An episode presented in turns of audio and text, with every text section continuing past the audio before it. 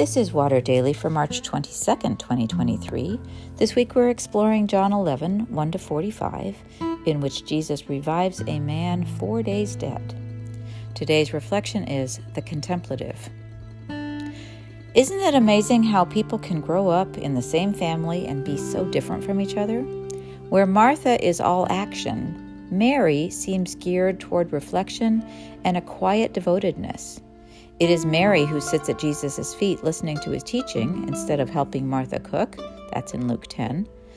Mary who anoints Jesus' head and feet with a whole jar of expensive ointment shortly before his arrest, an act of extravagant, wasteful worship, arguably the way worship should always be.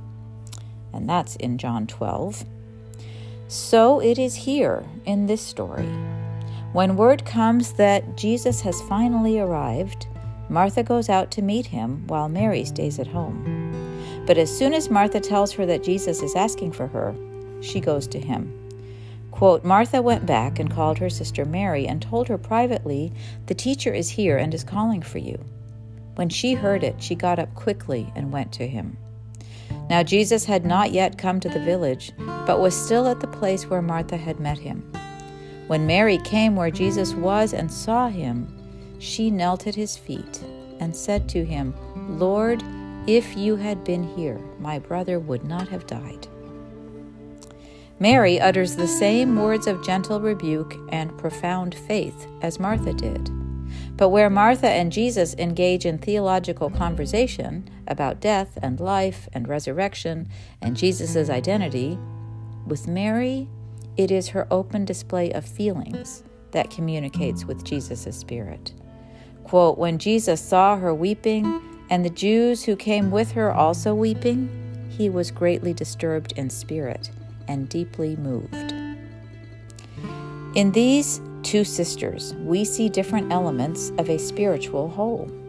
A healthy spiritual life makes room for emotions and intellect, receptivity and action. Most of us tend to emphasize one mode over another. How is it that you most readily experience holiness or the presence of God? In thoughts and actions? In silence and feelings? Some combination of these?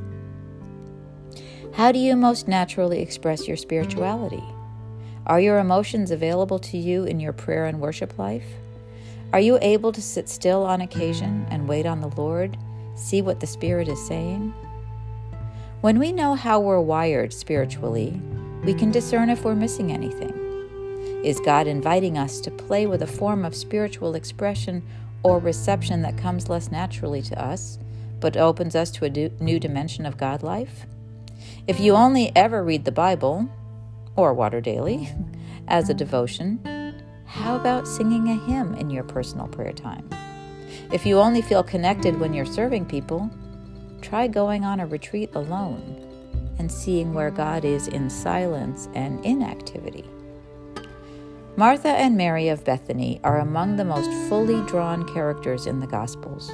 We know little about them, but they are a rich gift to us, these sisters, embodying different ways to love Jesus and different modes of receiving his love.